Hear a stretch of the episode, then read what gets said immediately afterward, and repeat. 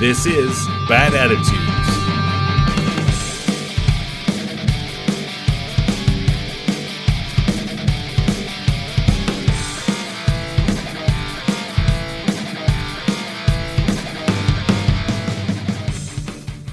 Hello, friends and strangers, and welcome to another episode of Bad Attitudes, an uninspiring podcast about disability.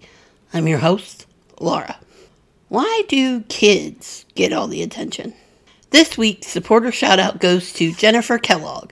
Thank you for your support. If you're interested in supporting the podcast, be sure to check out the Ko-fi page at ko-fi.com slash badattitudespod. You can subscribe to one of seven membership tiers for special perks like bonus episodes and the opportunity to guest on an episode. Tiers start at just two dollars per month, and your support helps keep the pod running. For those of you subscribed to the Wise Guys tier or above, I recently added several book reviews for you to check out. If you like books and like learning what other people think about books, that's the tier for you. If subscribing isn't for you, you can also make one-time donations through Ko-fi, and each donation will be shouted out in a future episode. But there is no pressure to subscribe or donate. Sharing and interacting with the podcast is incredibly helpful. The best way to grow the podcast and our community is through word of mouth, so if you like this episode, be sure to share it with your friends. Leaving a rating or review on your favorite podcast platform also really helps me out. For questions, comments, or ideas, email badattitudespod at gmail dot com or reach out through social media. Follow at badattitudespod on Instagram, Facebook, Twitter, and TikTok. As always, I want to remind you that disability is not a monolith. My experience as a disabled person is going to be different from the experiences of other disabled people. I am one voice for the disabled community, but I am not the only voice. You know what pisses me off? If you said everything, you're not wrong. But specifically for this episode, you know what pisses me off? The way society insists that disabled or ill kids are more valuable than disabled or ill adults. Think about it. Places like Shriners Hospitals and Saint Jude Hospitals serve families with disabled or sick kids without charging families. Patients get expensive treatments and medical equipment at no cost.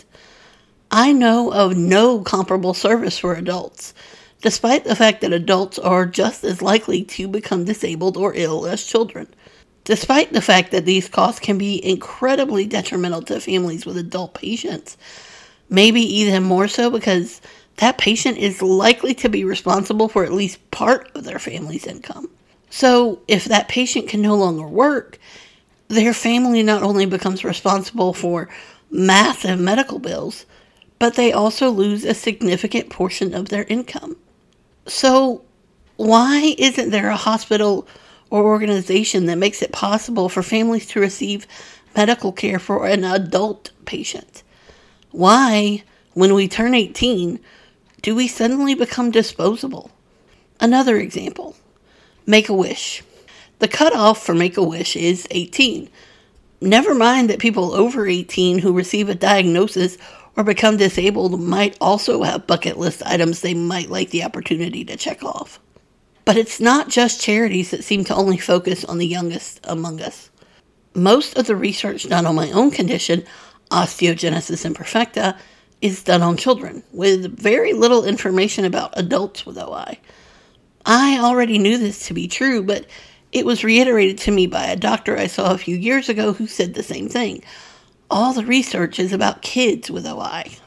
If you spent a lot of time in the hospital as a child and then spent time in a hospital as an adult, you probably also noticed the major discrepancies between the pediatric ward and the adult wards.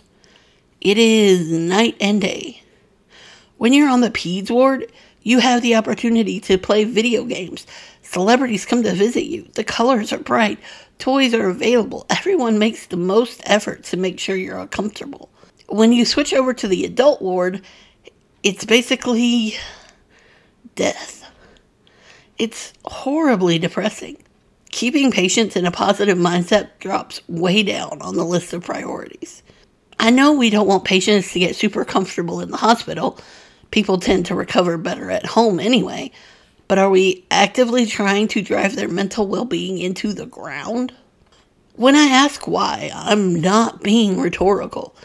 I would really like an answer as to why society, particularly American society, doesn't give more consideration to adults with illness or disability. I racked my brain trying to come up with some organization that serves adults in this way, and the only one I could think of is Wounded Warrior Project, which exclusively serves military veterans. I could have done more research to see if I could find any organizations who serve adults the way these others serve children, and maybe I should have, but I shouldn't have to. The organizations mentioned, Shriners, Saint Jude, and Make-A-Wish, are incredibly well known. Any organizations that serve adults in the same way should be equally well known. So, do I just happen to live under a very specific rock? Do organizations exist that serve adult patients the way these organizations serve child patients? To be clear, I think these organizations serve a great purpose, and they are very needed. I don't want to take anything away from the families they serve. Parents with an ill or disabled child shouldn't also have to worry about how they're going to pay for their child's medical care. But those issues are often compounded when the patient is an adult. I think more than anything, this is yet another indictment of the American healthcare system. Our healthcare system is so outrageously priced that families have to rely on the donations of strangers to pay for their children's medical care. These organizations can't possibly care for every sick or disabled child, so what do those families do when they don't meet the criteria? Of all first world nations, I feel like America is the only one in which it benefits a family more if their sick family member dies rather than gets treatment.